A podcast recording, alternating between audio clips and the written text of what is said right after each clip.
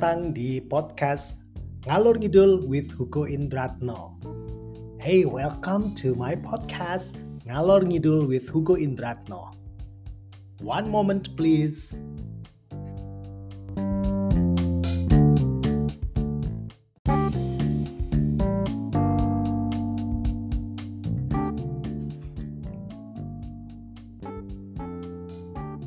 Hai, balik lagi di Ngalor Ngidul with Hugo Indratno.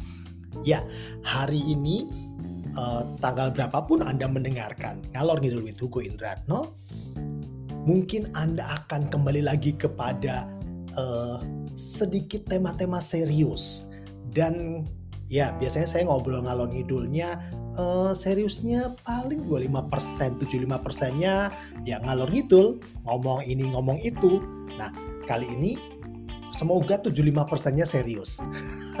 semoga karena kadang-kadang saya memang tidak serius uh, bicaranya ngalor ngidul. Nah, kali ini juga kembali podcast ini akan sedikit bilingual karena ada beberapa istilah yang uh, saya pakai dan tidak bisa dihindari harus pakai bahasa Inggris. Begitu. Uh, sesekali bahasa Jawa boleh? Boleh dong. Oke. Okay. Nah, Kali ini saya akan bicara tentang satu penelitian saya yang saya lakukan di 2016. Cukup lama ya. Ya, uh, penelitian ini berkaitan dengan uh, apa namanya? penggunaan teknologi. Dan yang menariknya, penggunaan teknologi ini digunakan oleh anak kelas 1 SD. Nah, di SD mana? Itu di SD-nya saya sebut XYZ. Kenapa sih disebut sekolahnya atau SD-nya XYZ? Karena saya ingin uh, pembaca penelitian ini, pembaca para para pembaca penelitian ini melihat penelitiannya, bukan SD-nya, bukan tempatnya, tetapi secara objektif, woy, secara objektif melihat kepada si penelitiannya itu. Nah, penelitiannya tentang apa sih? Nah, penelitiannya tentang penggunaan iPad di sebuah sekolah dan yang menggunakan anak kelas 1. Jadi kalau secara apa namanya judul di bahasa Indonesia adalah deskripsi sikap inquiry siswa kelas 1 dalam pembelajaran inquiry terhadap penggunaan teknologi tablet di sekolah XYZ.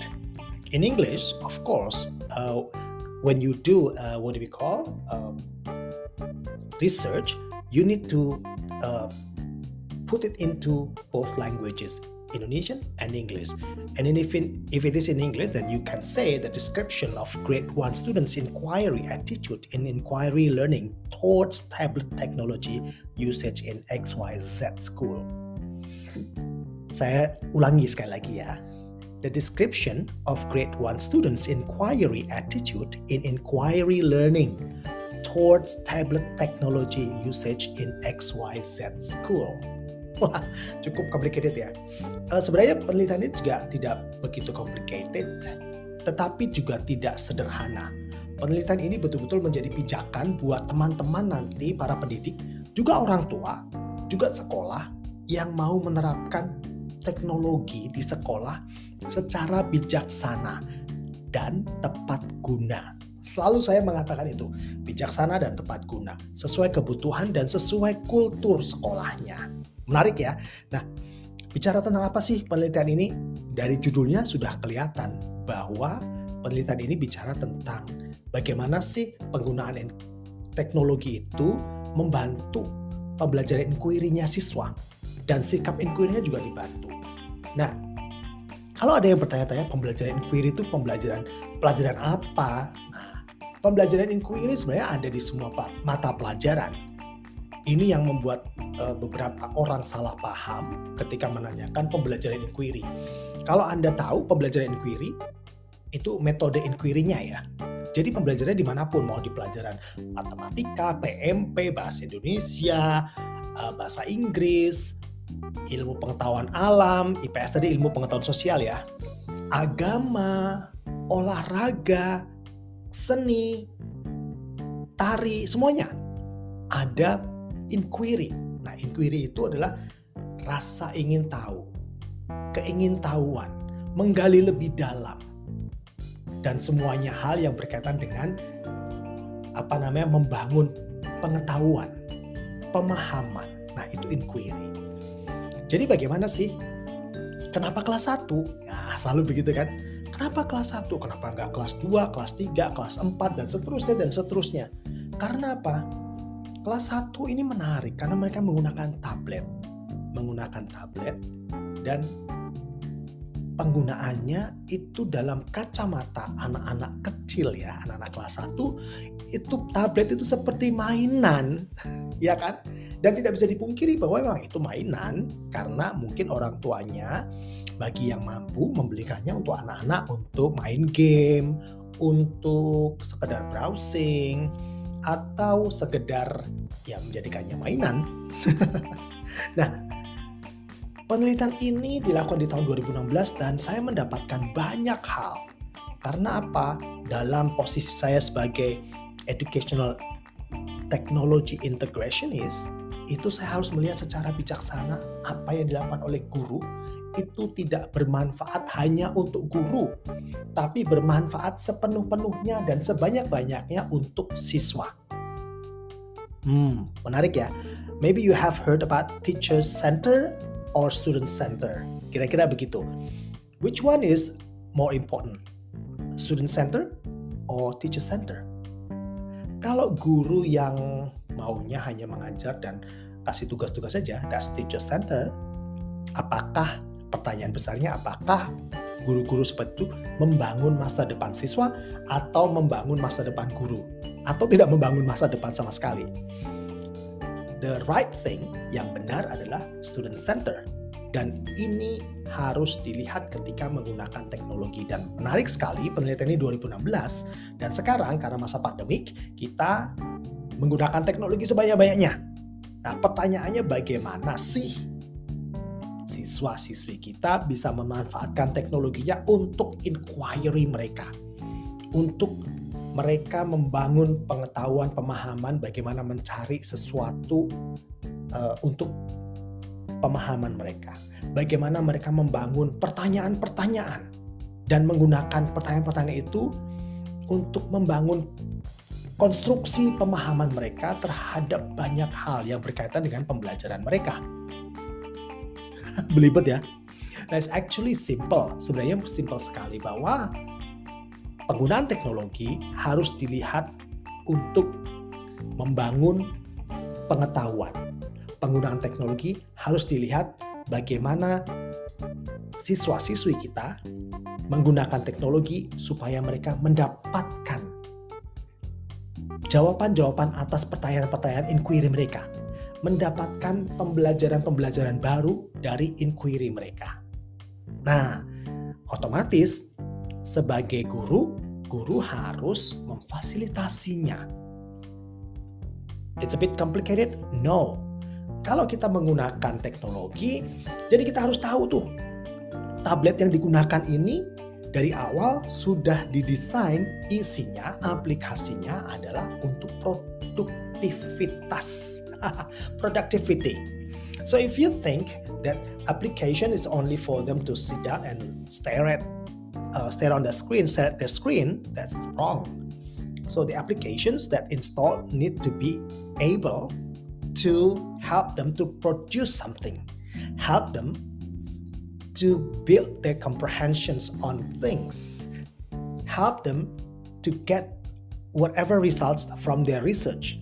Kira-kira begitu. Jadi tablet itu harus dipakai untuk sebanyak-banyaknya mereka membangun konstruksi pengetahuan mereka. Nah, menarik sekali ya sebenarnya karena apa? Karena ini masa depan. Siswa-siswi kita adalah masa depan dan kita sebagai para guru, wah kita yang mendengar ya kalau guru itu harus melihat bahwa mereka ini melihat teknologi itu sudah seperti minum air putih, seperti makan nasi, seperti orang Indonesia makan nasi. Eh, anak-anak uh, sekarang atau seperti jajanan yang mudah kita temuin di mana-mana bukan sesuatu yang asing. Jadi jangan dikatakan bahwa oh ini uh, tidak bisa nih karena anak-anak terlalu muda. Tidak. Justru paradigmanya tablet, komputer itu tidak digunakan hanya untuk mainan, tetapi sebenarnya digunakan untuk membangun pengetahuan. Itulah kenapa ketika mereka melihat orang tua zaman sekarang banyak sekali yang menggunakan uh, apa namanya gawai, handphone, cellular phone ya, telepon genggam. Kalau hanya untuk uh, melakukan banyak hal yang nggak berguna, hanya untuk chatting, pesan, apa bedanya dengan SMS waktu itu? Ketika itu multimedia, apa bedanya dengan MMS? Tetapi ketika digunakan, handphonenya digunakan bahwa oh ada fasilitas aplikasi uh, peta. Nah, petanya itu bisa untuk mencari tempat. Petanya itu bisa untuk menandai. Oh, ada fasilitas uh, screen recording that you can uh, what do you call record everything that you want to show to people. Nah, screen recording merekam layar itu bisa untuk menunjukkan jalan, bisa menunjukkan tentang uh, apa namanya pesan-pesan yang lebih terperinci dan segala macam. So this is how we build from grade one.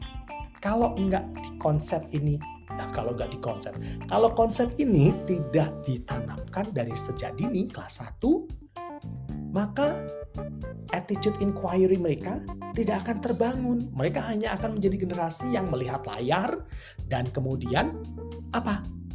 Hanya menjadi zombie. Ah, tidak mau kan seperti itu?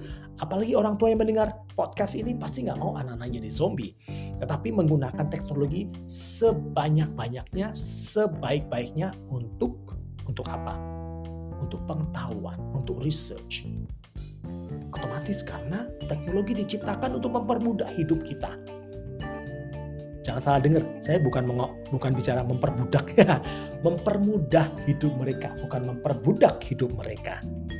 Menarik ya.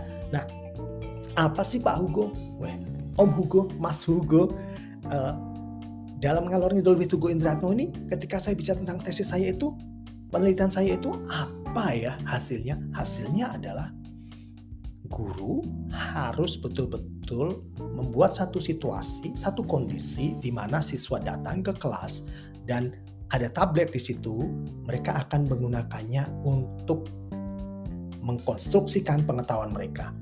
Dan ada pengenalan lebih dahulu tentang penggunaan tablet. Jangan tiba-tiba ujuk-ujuk, suddenly you just give them the tablet and then okay, let's go to this application and then uh, play with it and then come back in 15 minutes? No, nggak begitu. Jadi dia ada ada apa namanya pengenalan lebih dahulu.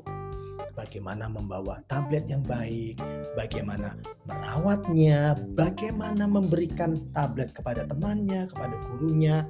Hal yang paling dasar, memeliharanya secara fisik ya. Kemudian baru gurunya bisa mengkondisikan, mengenalkan di dalam tablet itu ada aplikasi apa saja. Nah, di situ baru bisa tahu, oh ini ada aplikasi ini, aplikasi ini, aplikasi dan ada kedisiplinan yang ditanamkan bahwa aplikasi itu akan digunakan pada waktunya. Nggak ngasal. Ada konstruksi di situ yang dibangun. Nah, saya tahu ada banyak teman yang mendengarkan dan mungkin bisa mengaplikasikannya. Nanti kalau teman-teman ingin tahu lebih lanjut, silakan tinggalkan pesan, leave the message in this uh, what we call podcast, dan saya dengan senang hati akan membantu bekerja sama dengan Anda dan juga tentu saja dengan senang hati akan memberikan banyak insights, banyak masukan, banyak uh, apa namanya tips ya untuk teman-teman supaya bisa sukses menggunakan tablet di pembelajaran teman-teman di kelas. Terutama sekarang kalau kita bicara tentang hybrid classroom. Wuh, itu topik yang menarik sekali. Betul nggak? Oke. Ngalor ngidul itu gue Indrano udah hampir 15 menit saya ngoceh ngalor ngidul. Kalau ada teman-teman yang ingin bertanya lebih lanjut, silahkan. sebagai seorang educational technology integrationist, saya sangat-sangat senang apabila teman-teman kontak saya dan kita bisa bicara ngalor ngidul with Hugo Indratno offline loh. Baik. Sudah sudah cukup cukup ini ya bilingualnya sudah cukup. Kontennya moga-moga 75% tadi tercapai. Well, folks, that's it. Ngalor ngidul with Hugo Indratno and if you are interested in this topic, please contact me, please leave a message, and we can talk deeper about it.